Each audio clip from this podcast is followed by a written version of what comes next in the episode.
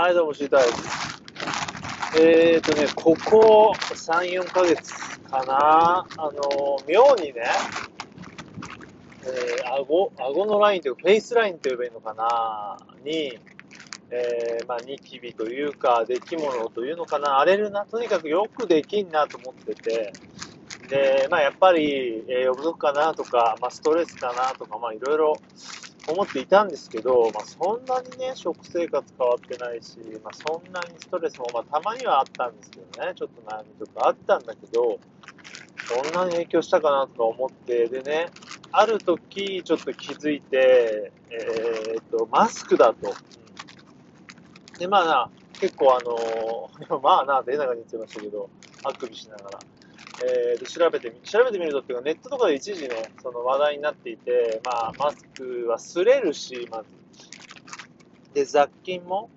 ほら、何日もつけてるとさ、繁殖しやすい。特に夏なんか蒸れるんでね。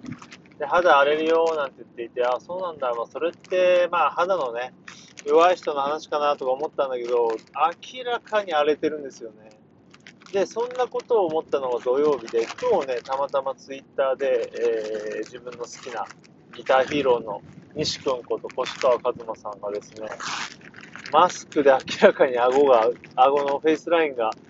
出来物ができまくるみたいなことを言っていて、まあ、さらに白髪も増えたなんて言っていて、まあ、白髪は別としてね、あのー、ね、やっぱそうなんだなと、西君もそうなんだなと。でふとね、あの、同僚を見てみたら、やっぱりね、同じようなところがね、ポツポツできてるんですよね。だから、これはね、結構、なんだろうな、こうやって、実害っていうのはオーバーですけど、マスクつけててね、こうやって体にね、変化が起きるんだなぁとも思って、で、女性とかはね、結構嫌でしょうね。俺もね、あんまり好きじゃないんですけど、でポチってできて、こう、潰しちゃダメっていうし、でも気になるし、みたいなね、タームを結構、過ごしていたりとか、まあ、ちょっと触ると痛かったりとかね。で、不思議なのが、こうマスクを着用したラインじゃな、着用した時に当たるところよりもちょっと下なんですよね。だすごい、あの、細かく言うと、多分マスクをこう、一人の時とか、あの、運転してる時とか、まあ、外す時もあるんだけど、めんどくさいから顎にずらして、その時にね、当たるあたりなんですよね。だからまあ、それでできるっていうのもあるし、あとそのあたりってちょっとあの、肌も柔らかいから弱いんでしょうね、上の方よりも。まあ、そういったわけでね、まあ、そこら辺によくできてて、まあ、ね、言ってんので、言ってたのでね、西君、まあ、そういうことかっていう感じで、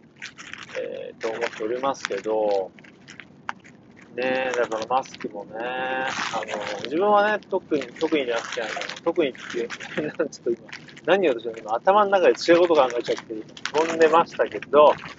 マスクはね、こだわりがあって、ピッタっていうね、ウレタンのマスクしかもうしてないですね、夏前から。っていうのもね、マスク苦手ですげえ苦しくなっちゃうんで、夏とか絶対無理とか思ってたんだけど、まあ、このピッタに関しては、えーと、苦しくないので。あとはまあ肌にも優しいと思うんですよ、割と。あのやあの柔らかいんでね、柔らかいので。で、なんかね、たまたまポッドキャスト聞いてたら、あの、ピッタってマスクはこう、ふかふかだから、まあ、ふかしやすいけど、してるんだかしないんだか、あんまり、あの、意味ないんだよなんて言ってたんだけど、ちゃんとね、あのー、パッケージには99.9%、3回ぐらい洗うまでは保てるよって書いてあったんで、まあ、そんなダメなもんじゃない、ないはずなんですけど、使ってますね。で、もうちょい、本当は、まあ、極端に言えば、1日ごとに洗った方がいいのかな。ただ劣化するんでね。ただ使いすぎても、その、雑菌とか、ね、見えない。そういう意味でも良くないだろうし、そこら辺のね、具合が難しくて。確かにやっぱ、開けてすぐってパリッとしててね、非常にいいんだけど、何回か洗ってるとしなし、しなしなーっとしてくるんでね、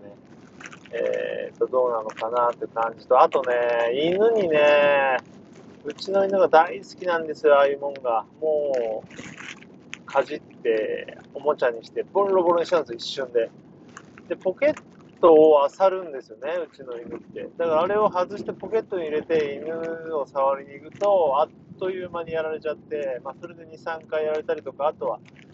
犬がね、こう、ケージの中、ケージがサークルか、サークルの中で一応囲ってるんだけど、そこから脱走してやられたのが2個とか、だから多分犬に今まで5、6個やられてますね。で、どうだろうな、月というか、1月っていうか、2月に3つぐらいずつずつ買っていて、まあ、3パックで、だいぶ下がってきて、確かね、最初、本当の定価って500円ぐらいだと思うんですよ、3枚で。で、一時はまあ1000円だ、2000円、まあ大体まあでも高い時でも1200円ぐらいで買えたんかな。まあ買い足していって、ついに送料込みで700円ぐらいまで下がってきたんで、もうちょいすればね、あの、薬局にも並び出すかなという感じで。まあいろいろね、マスクもあるんですけど、本当に1個ね、1000円ぐらいのとかさ、ありますよね。ユニクロのエアリズムもあったりとかあって、ね、だから、そのエアリズムの最初はちょっと不評だったけど、進化版ももう一回してみようかなとか思ったりとか、まあ、冬はもうちょいね、ピッタじゃなくても、もうちょい暖かいやつでもいいのかなとか思っているんですけど、ついつい、あの、デザインも含めね、すごい好きで、色も結構あるんで、今回初めてカーキと、あれか、まあ、カーキミックスかな、カーキとネイビーと、えー、とグレーが混ざってるやつね。あとライトグレーっていうのもちょっと似たりとか、ネイビーも結構好きなんですけど、っていう感じで、まあ、ピッタばっか買ってますよ。で、まあ、やっとね、ちょっと値段も下がってきたんでね、いいかなと思ってんだけど、まあ、さっき言ったようにちょっと違うやつ、エアリズムとかね、あったかいのを試してみようかなというのが、まあ、今のね、えっ、ー、と、マスク事情だったりしますがね、皆さんどうでしょう？本当にね、あの、顔、フェイスライン荒れてる人多いんじゃないかなと思うんですよ。本当に。いろんなタイプの年齢とか、えっ、ー、と、マスクのね、着用率とかもバラバラの、